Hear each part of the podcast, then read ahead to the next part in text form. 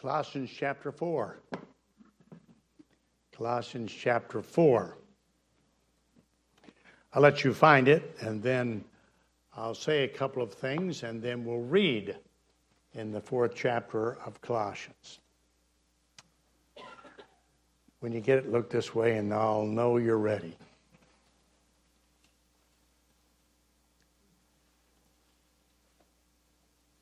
All right, I think you've met just about everybody. You met Will tonight when he introduced the video, and Cena just sang, and Mary played for Cena. Pat, would you stand up so they can see you? This is my wife, Mary, and we celebrated in December 56 years. Amen. Uh, yes, that's true. And uh, I was seven when we were married. and Mary was uh, much younger, much, much younger. It's always great to be here at First Baptist. We love being here. I've been privileged to be here um, for many, many years, and it's great to be here. It's wonderful to see Dr. Peterson back, isn't it? It's just great to see him back. We prayed for him, and um, you did too, and the Lord answered our prayers. And it's great to see him back. We had a meal together last night, and he said he was 85% back. That's good because it's a serious thing. If, um, if Brother Averett ever gets sick, we don't want him to come back 85%. We want 100% change. That's what we want if, if he ever gets sick. So uh, maybe the Lord will provide that to us as well. How many of you folks have, oh, sort of, how many have been to the ranch? Can I see your hand? Wonderful. Great. How many have never been to the Bill Rice Ranch?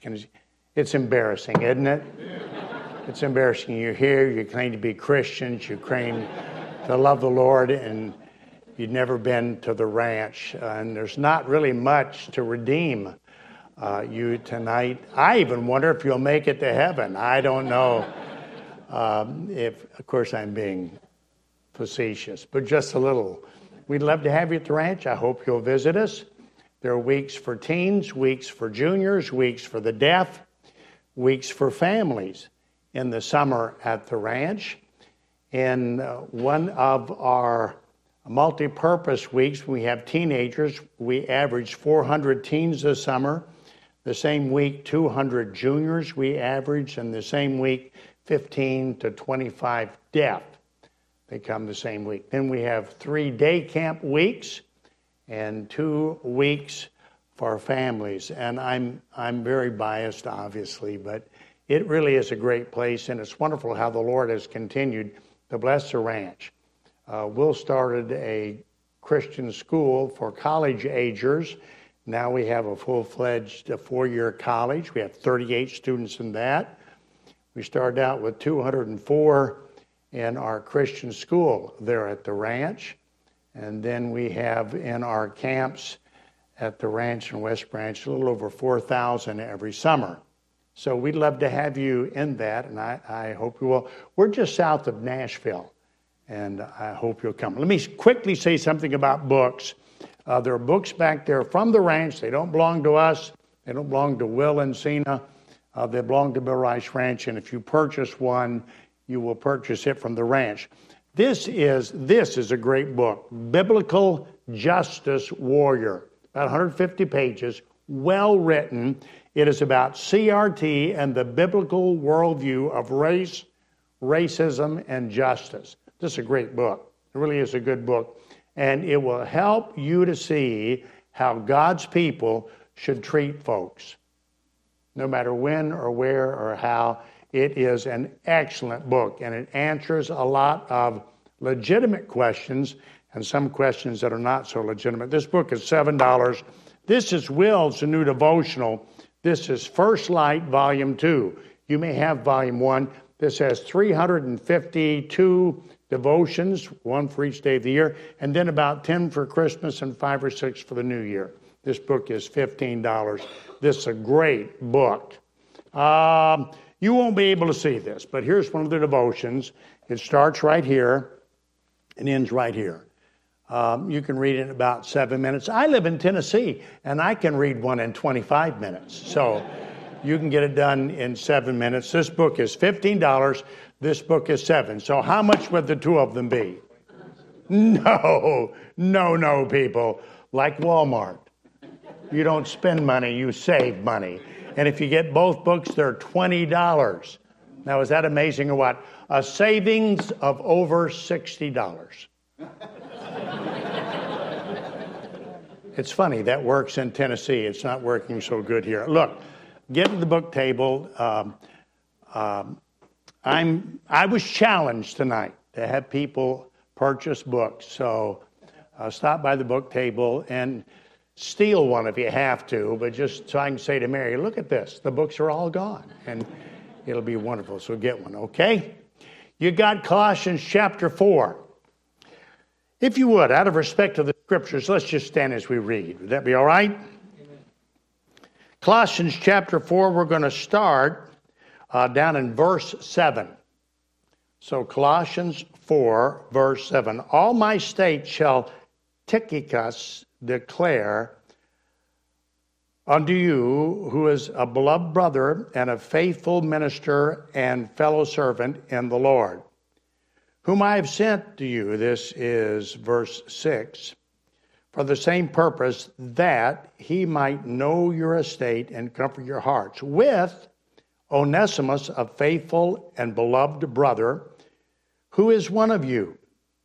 They shall make known unto you all things which are done here, says the apostle.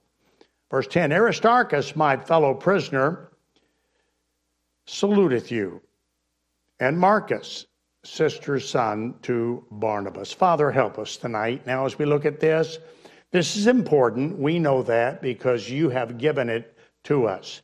So help us to see what you've said, help us to understand it, and help us to live in light of it when we leave this building tonight. We pray these things in Jesus' name and for his sake. Amen. You may be seated. Often, when the apostle wrote to a church, he would send greetings from believers where he was to the believers to whom he was writing. And that's what we have here. And we have read tonight four names of men we don't know.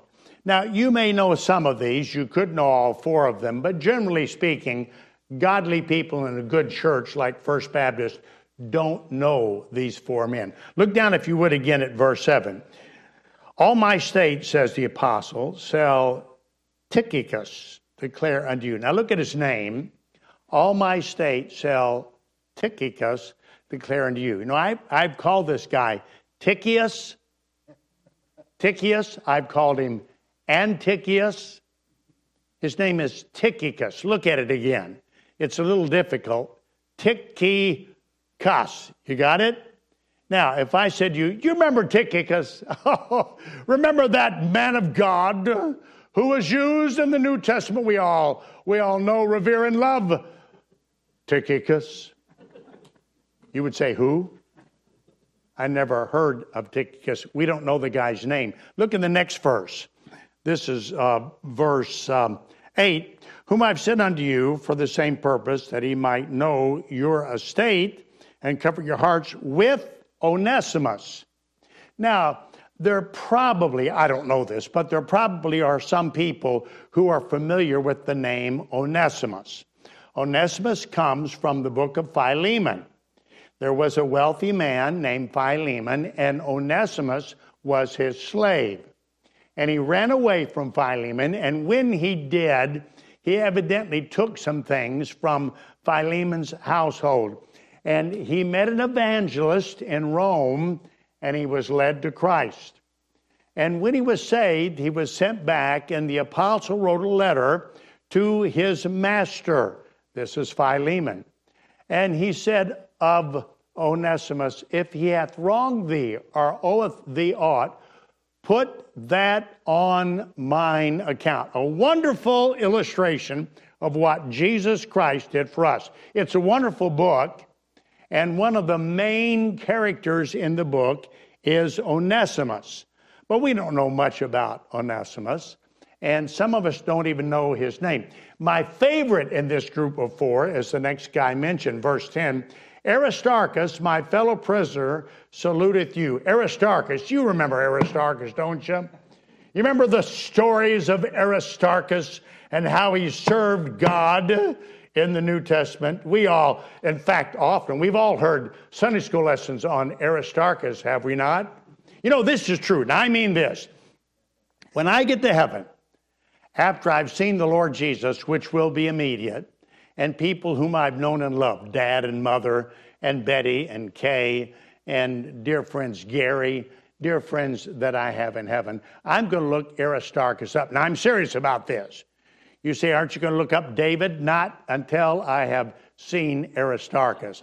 I have a genuine admiration for Aristarchus, and one of the reasons is because we don't know him. How many of you remember the story in Acts 27 of Paul's shipwreck? How, how many remember that story? That's uh, 80% of the people here. Did you know Aristarchus was on that ship?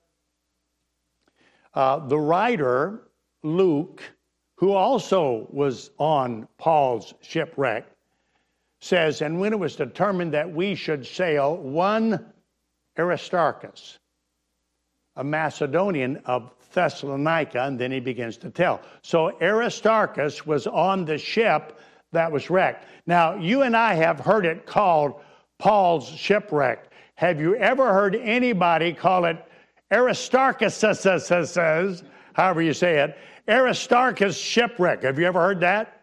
Hey, remember Acts 27? Aristarchus shipwreck? No, no, it's Paul's shipwreck. Let me ask you a question. If you were the wife of are the son of, are the mother of, are the brother of Aristarchus, would you be calling it Paul's shipwreck?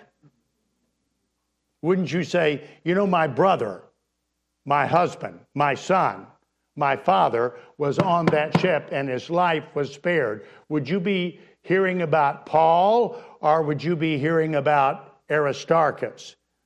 Aristarchus was a man used of God and we learn much about him in Paul's shipwreck. Now, the fourth named here is in the 10th verse again, and his name is Marcus. You see it there? And Marcus. Now, I had to look this up because I wasn't sure I knew who Marcus was. You know who it is? It's John Mark. It's the mark of Matthew, Mark, Luke, and John. And uh, so he wrote one of the, the Gospels, often referred to as one of the four evangelists. I would say probably the least known of the four. We know about Matthew and his collecting money. We know about Luke, who was a physician. We certainly know about John the Beloved, do we not? Don't know a lot about Marcus, do we? Or John Mark of whom the great apostle once said, No, no, I don't want him on this mission trip. He's a quitter. We don't want him. Thank God for Barnabas. Barnabas recognized that God can use all kinds of people of all stripes and went to bat for John Mark. Later, the great apostle would find out that Barnabas was right. And he, the apostle, whose name is Paul, was wrong. That's John Mark. Now, here's the interesting thing to me about this we don't know these guys. If I read this and said, you know, Tychius is one of my favorite men unknown in the Bible, you wouldn't be bothered. You wouldn't say, no, no, no, no, no, his name is Tychicus. If I said Tychius, we'd all read over it and just go, yeah, yeah, sure. But suppose, suppose I said, it is just wonderful to be here tonight with Brother Persons, the pastor of First Baptist Church. It's so good to see Brother Persons again. You, you wouldn't hear another thing I said tonight.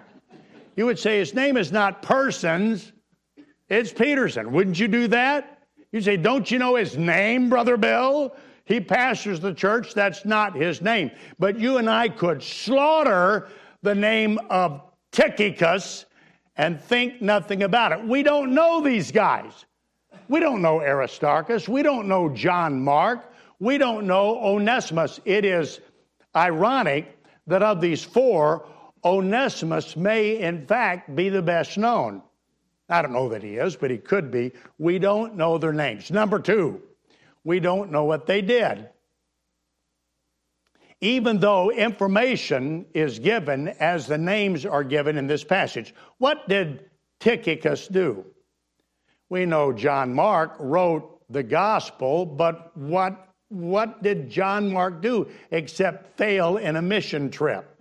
What did John Mark do? What did Onesimus do? He was a slave, he returned, but what, what's the deal with Onesimus and Aristarchus? Give me a break. We don't have any idea of what Aristarchus did, even though information is given here in the scripture. Now, this is wonderful to me. Look at this. Look back down to verse 7. The Bible says, All my state shall Tychicus declare unto you who is, that is Tychicus, is a beloved brother and a faithful minister and fellow servant. Now, it says of Tychicus that is a faithful minister and a servant. What's the word minister mean? What's the word? We say he's the minister at the church. What does a minister do? He serves. A minister is a servant. Okay, right after saying he is a minister, it says he is a beloved servant. So obviously, this guy, Tychicus, was a great servant. Now, listen to me tonight. Not everybody leads, but everybody serves. Amen. And this man was known for his service. Thank God for him. When you serve God faithfully and you get to heaven, you will hear, Well done, thou good and faithful leader. Is that correct? No, no. Well done, thou good and faithful, say it. Servant. This man was a servant. And when his name comes up in Colossians chapter 4, one of the things we learn about him is that he was a servant. I love what the Bible says about Onesimus, will, in verse 9. With Onesimus, a faithful and beloved brother who is one of you that, I don't use this word much, but let me use it, can I? That's precious. He says of this man, Onesimus, who was a slave, he was owned by another man, but he came to Christ and he came back and he said to the people at this church, He is one of you. If you were a slave, wouldn't that be a beautiful sentence to hear? Onesimus is one of you. My dad used to tell the story of a pastor in Washington, D.C., who preached on Sunday morning. And when he gave the invitation, a diplomat came forward to trust Christ as Savior. And a lady who today we would call homeless, this was in the 30s, but a lady also came forward and was saved. And that pastor said, I think brilliantly, he said, the ground is wondrously level at the foot of the cross. Well, isn't that true? Listen, I don't care who you are. I don't care where you're from. I don't care what your background. I don't care what your intellect. I don't care what you've read. I don't care what you've accomplished. You're part of this church.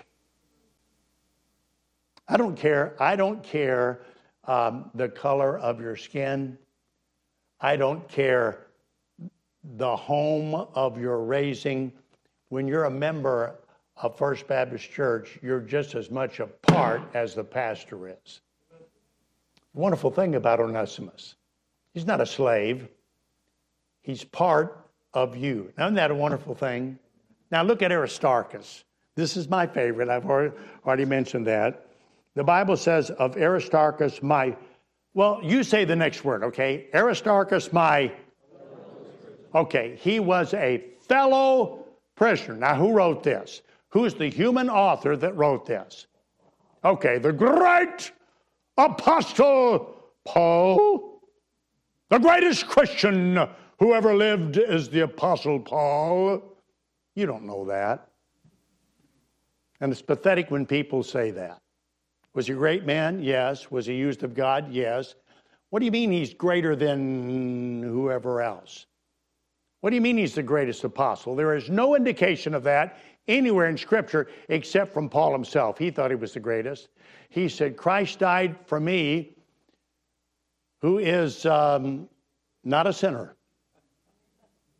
Is that what he said? No, he said, Christ died for me, who is the chief of sinners. So the Bible says here of Aristarchus, he was a fellow prisoner of Paul. Now let's stop here for a second and think. Why was Paul a prisoner? Because he preached the gospel. Why did Paul go to Rome? Because he was to be taken there to be judged and imprisoned. Is this right? Okay, same is true of Aristarchus. Why was Aristarchus on the ship with Paul? Because he was a fellow prisoner. He went just like Paul did. Why was he a prisoner? Now, I don't know specifically, but I would suggest he gave the gospel as well. Okay, so we just do backflips over the Apostle Paul, but we don't even take time to say thank you to a man like Aristarchus. Let me tell you something. He was a fellow prisoner of the Apostle Paul.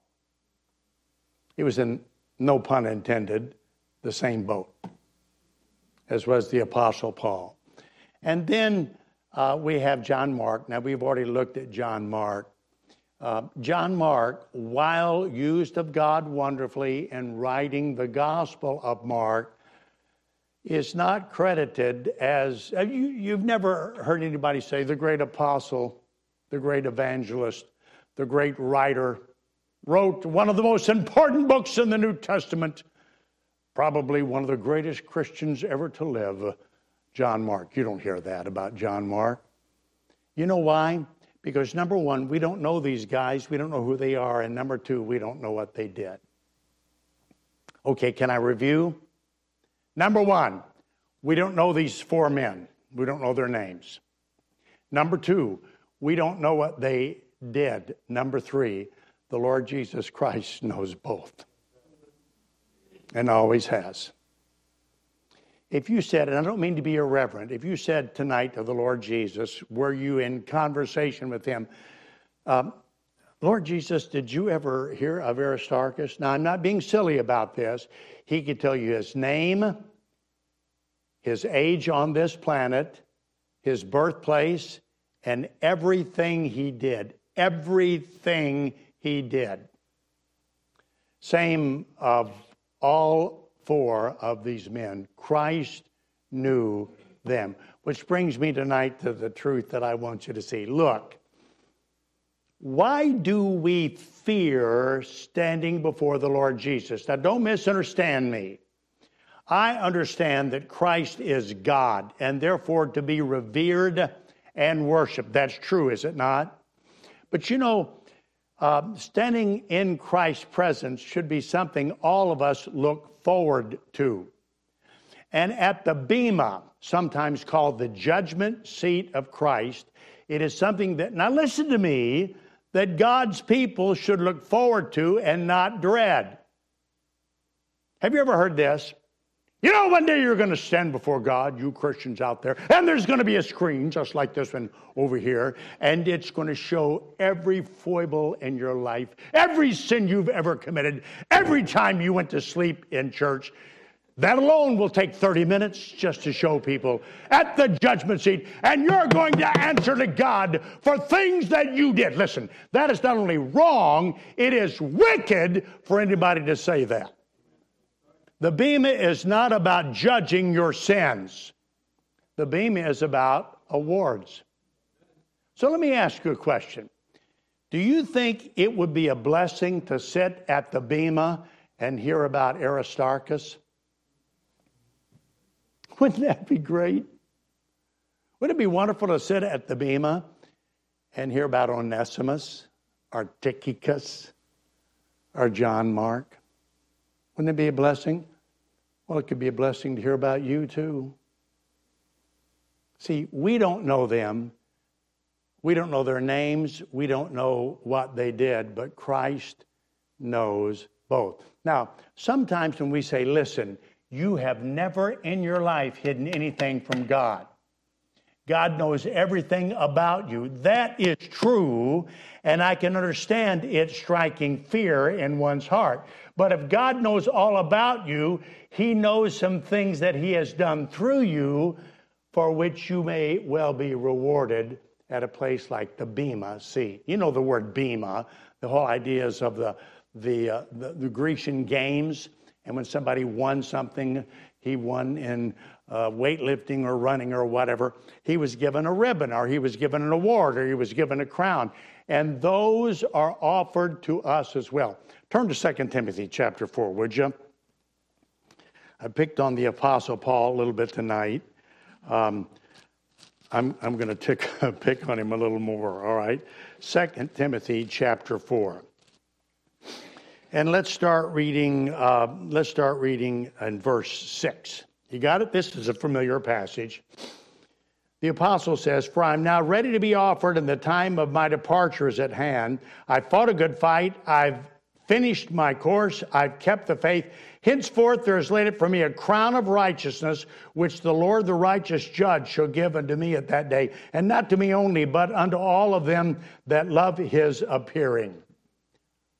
Okay. Is the Apostle Paul going to get a crown at the Bema? Yes or no? Okay. What does he say, the Apostle Paul, about his life and what does he not say? Let's start with what he doesn't say. You ready for this?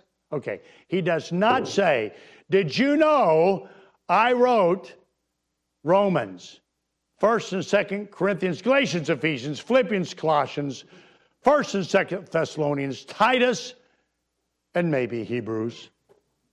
I wrote all these books. Did you know that? Does it say that at the Bema?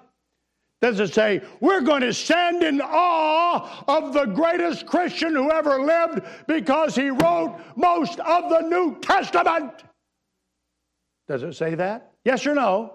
No. What does it say? He says, I've fought a good fight. I've finished my, my course. I've kept the faith. Now, let me ask you a question and be honest with yourself. Fought a good fight. What does that mean? It means you just kept at it. Now, we live in a world where you have to fight the flesh, sin, and the devil. Is that not true? Okay, well, just keep at it. You know, don't you thank God for people who just stay at it? Just keep at it. Uh, uh, my dad used to say, if I die in a river by drowning, I want them to look for my body upstream. Are you following this? Okay, it means he, he may have died, but he, he sure did put up a good fight. So did the Apostle Paul. What did he fight? Well, you could look through uh, the epistles and find many things, but the point is, he fought, and you need to too. And you can. Now, for example, I, I, I can't take the time to get into this, but the idea of the home, you can fight what the world is saying. The idea of the wife and the husband, Oh, the wife doesn't have to be uh, obedient to the husband because they are equal. Well, of course they're equal, but they're different. And, and you, you just need to fight that. Um, I think it was Brother Rick who said, uh, it may have been pastor said yesterday, you know, we've had a lot of kids come to the school because they're they're they're sick and tired of the woke teaching in the public school. Well, I'm sick and tired of it too, and I started it in about 1968. I'm I'm serious about this, people, and I know this is mean. I can see no reason for God's people having their kid being taught by the worldly, wicked philosophies of public education. I don't hate public school teachers, but I hate the system and you and I ought fight it. We should not have anything in the world to do with it, period. So I thought, let me ask you a question. Could you fight? I mean, we, you, you might say, well, I'm not really a fighter. That's not the issue. You may not be, but couldn't you fight? Couldn't you fight for the right thing? That's what the Apostle Paul did. He's getting a crown because he was looking forward to seeing the Lord Jesus he wasn't ashamed of seeing Christ. I know you can be, but he wasn't ashamed. He was looking forward and he was getting a crown for it. Then he says, um, I've kept the faith. this is not the order, but I've kept the faith. Now, that simply means what the Bible teaches, what I believed in, I've kept that. So I've kept the truth, salvation by grace through faith. I've kept the truths of the local church. I've kept the truths of hiding the Bible in my heart. I have kept the faith. And then number three, he says, I finished my course. Two things about this. He finished, and number two, it was his course, not mine. Okay, let me ask you a question.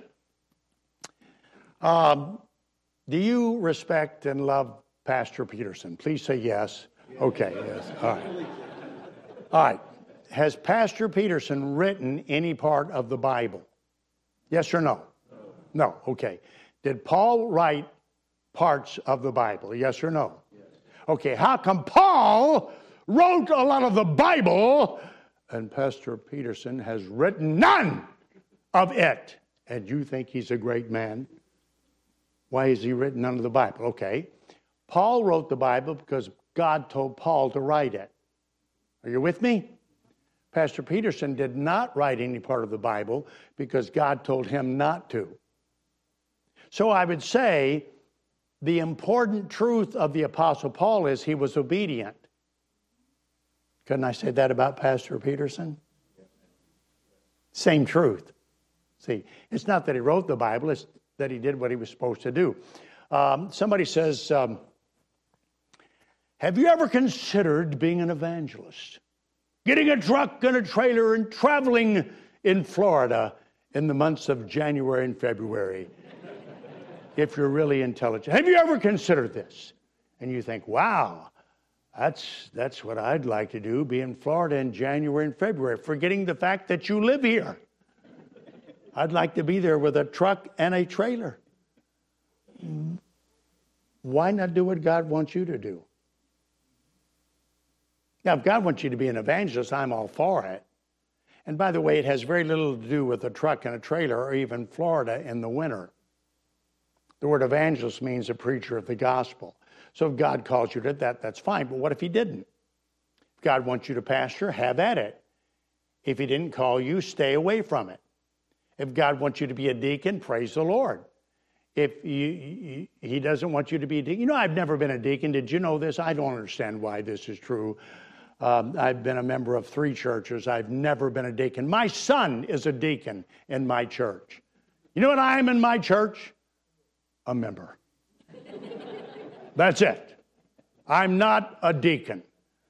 Now, why, I would like to ask, am I not a deacon? Well, part of the reason is because I've got a pastor who's smart. That's, that's one of the reasons. And the other is, honestly, the Lord's not led that way. Can't that be true of all of us? You don't have to say. That's why I am offended by this greatest Christian junk. What do you mean, greatest Christian? Did God call you to live just after the time of Christ? No, I don't think so. Did he put you on this earth just like he put Paul on this earth? Yes, he did. Can you run your race and finish your course just like Paul ran his and finished his? Don't compare me to the Apostle Paul. Somebody says, Well, Bill, you're not nearly as smart as the Apostle Paul. I know that. You haven't written as much as I know that. I am married. I don't know if Paul was. I don't think he was. Um, I, I enjoy uh, marriage. I'm doing, I'm doing fine. I would think the Apostle Paul would say, Boy, I wish I could be like Bill Rice.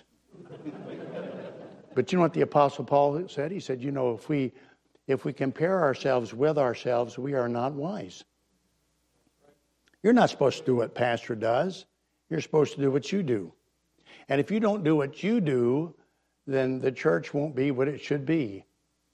You know, I've been amazed, um, and it's okay, it doesn't bother me, but I've been amazed about how much has been um, for public consumption on Patrick Mahomes, who was the winning quarterback with the Kansas City Chiefs in the Super Bowl, which I didn't see because I went to church. no, I didn't want to, but I had to. I was preaching. Okay, so. How good a quarterback would Patrick Mahomes be if you didn't have any wideouts? If you didn't have a tight end? If you didn't have a line that protected you so you could throw the ball or run around? Now, I, I, I would be the first to say I think the guy's got a lot of talent, but you know, no person won the Super Bowl, a team did. So we say, you know, the most important person on a baseball team is the pitcher. Oh, could a pitcher win a game without a catcher or a shortstop? Or some of you ladies are going, what is he talking about? I don't know. All right, but you get the idea? All right, you're supposed to do what you're supposed to do, and if you'll do what you're supposed to do, and Pastor Peterson will do what God's called him to do, then God can bless the church. But don't sit around saying, you know, I, I just, I just, oh, I'm going to stand before God, and He's going to say, well, did you do? And I'm going to say, what am I? I'm not. Oh, it's just going to be terrible. Why does it have to be terrible? Well, you say, because uh, even after salvation, I've sinned. Well, I know that. Isn't there a, a remedy for that? If we say we do no sin, we deceive ourselves and His truth is not in us. But if we confess our sins, He's faithful and just to forgive us our sins and to cleanse us from all unrighteousness. You don't have to go to the Bema with sin on your back. And that's fellowship anyway. Let me tell you something. Every sin you have ever committed, if you're born again, was paid for before you were ever born physically, much less spiritually. And it is an affront to the work of Christ on Calvary to think that I'm going to face my sin at the Bema. Well, somebody says, yeah, but you know, just not getting crowns, that's that disappointment is going to be like punishment. Are you kidding me? Disappointment is terrible. I understand that, but it is not punishment.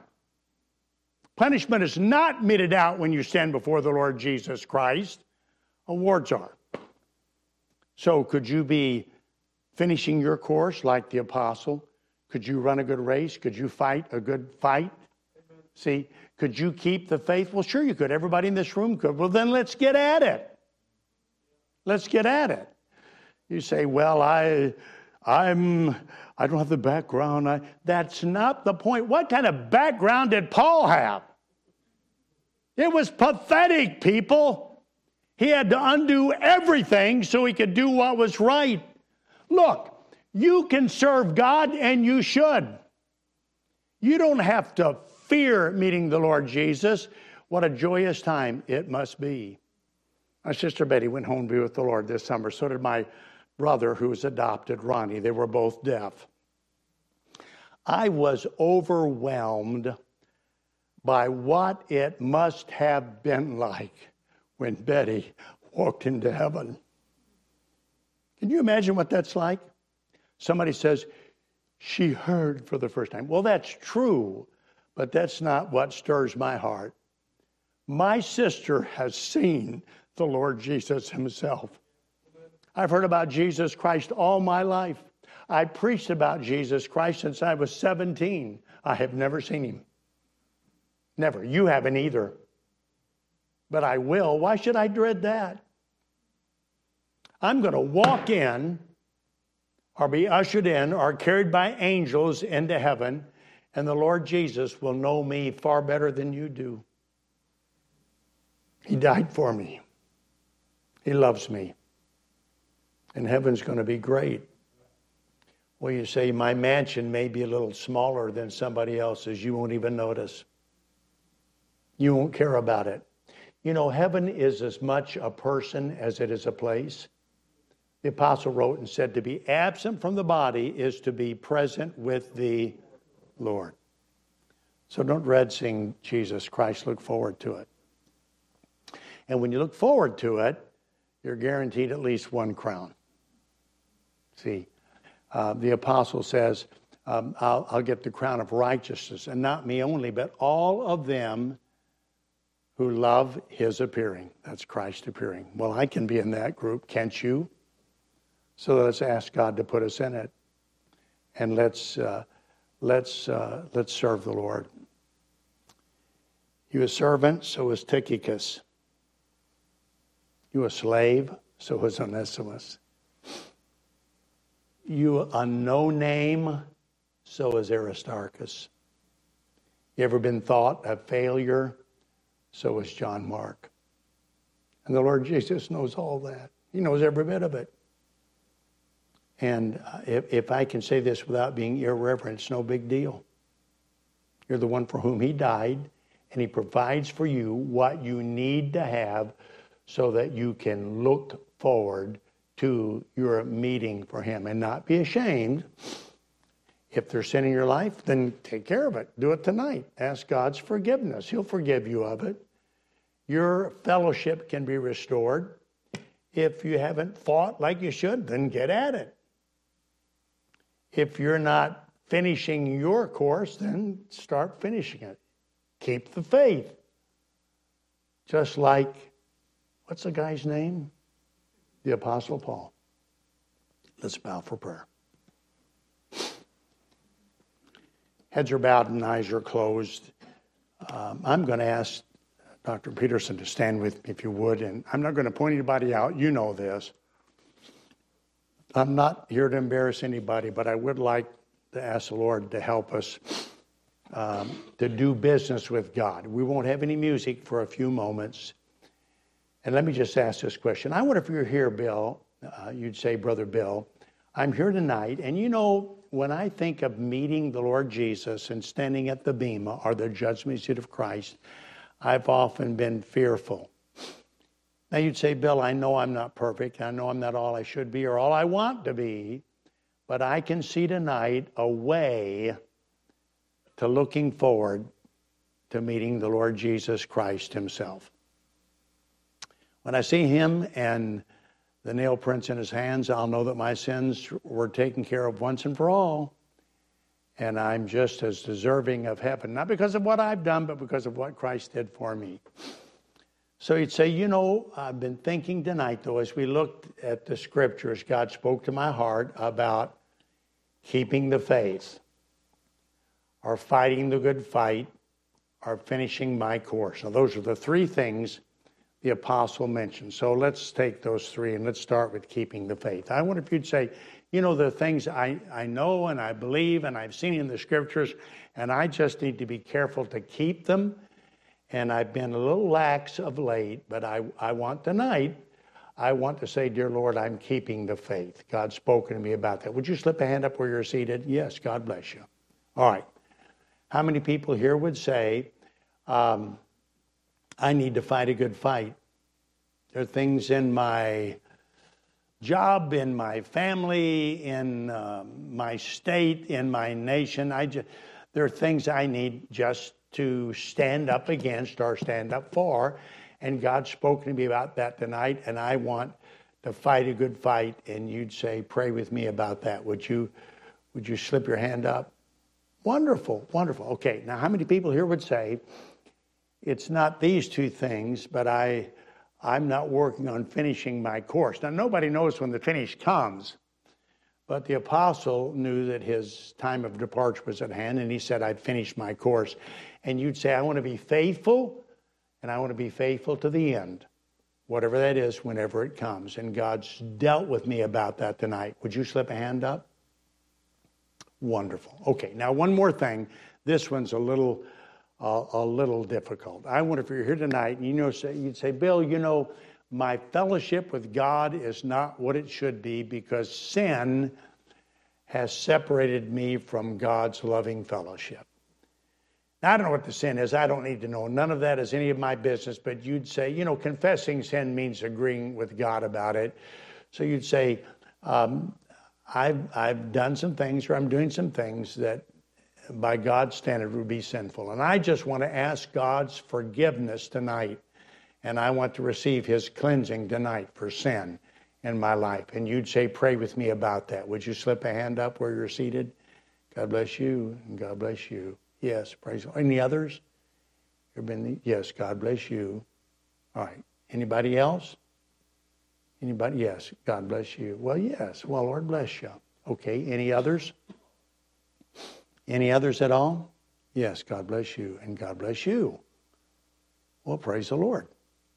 Okay. uh, one last call. Anybody else? Or just some sin I need to ask God's forgiveness for, and I want to tonight. And you'd say, uh, I don't mind if you know it, Pastor Peterson and Brother Bill. God bless you, sir. Last call. Anybody else at all? Okay, everybody, you look right this way? Look right this way, would you? Now, here's what we're going to do. We're going to bow for prayer, and if God's spoken to your heart, I'd like to ask you to pray. You don't need to pray out loud. And while we could ask you to come to the front and shake the pastor's hand and pray, and that would be good, I'm not going to ask you to do that, all right? Let's do it this way. We're going to bow for prayer, and if you'd like to pray, and you're going to pray, I want to I want to finish my course, I want to keep the faith, I want to fight the good fight, or I just need to deal with sin, whatever it is. And it's between you and the Lord. And I want you to pray about it. And here's what we'll do. We'll bow together and if you're going to pray, I'm, I'm going to ask you to stand. Just stand right where you are. Now, it'll be after we bow for prayer. And then uh, I'm going to pray briefly, real briefly, and then I'm going to give you an opportunity to pray, and then you pray. Now, if it's God, help me finish my course. God, help me to fight my fight. Help me, Lord, to be true to the faith, or Lord, forgive me of this sin. I want cleansing. You, you understand, right? Then you just ask God's help. When you're finished praying, you be seated. Doesn't have to be a long prayer. Just whatever God's dealt with you about tonight, you pray about it. When you're finished, you be seated. When you stand, I'm going to tell people you're standing and properly how many are standing. And then we'll just be quiet. We're not going to have any music or anything. We'll just be quiet for a few moments. You pray. When you're finished praying, you be seated. When the last person's been seated, Pastor will come and close the service. Make sense? All right, let's bow together. Now, if you're going to pray, our heads are bowed. Would you just stand to your feet right now where you are? Just stand to your feet.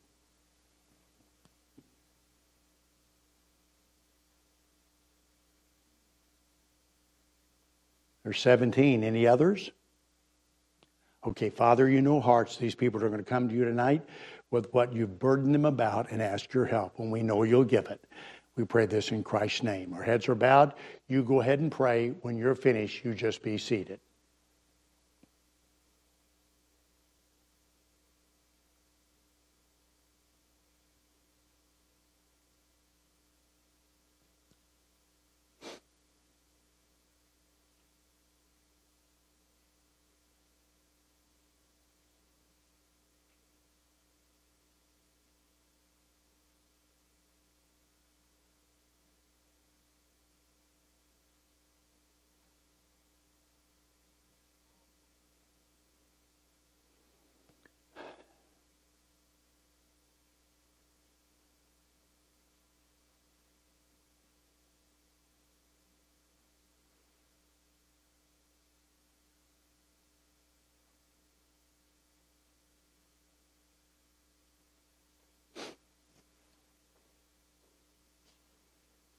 Amen. Pastor?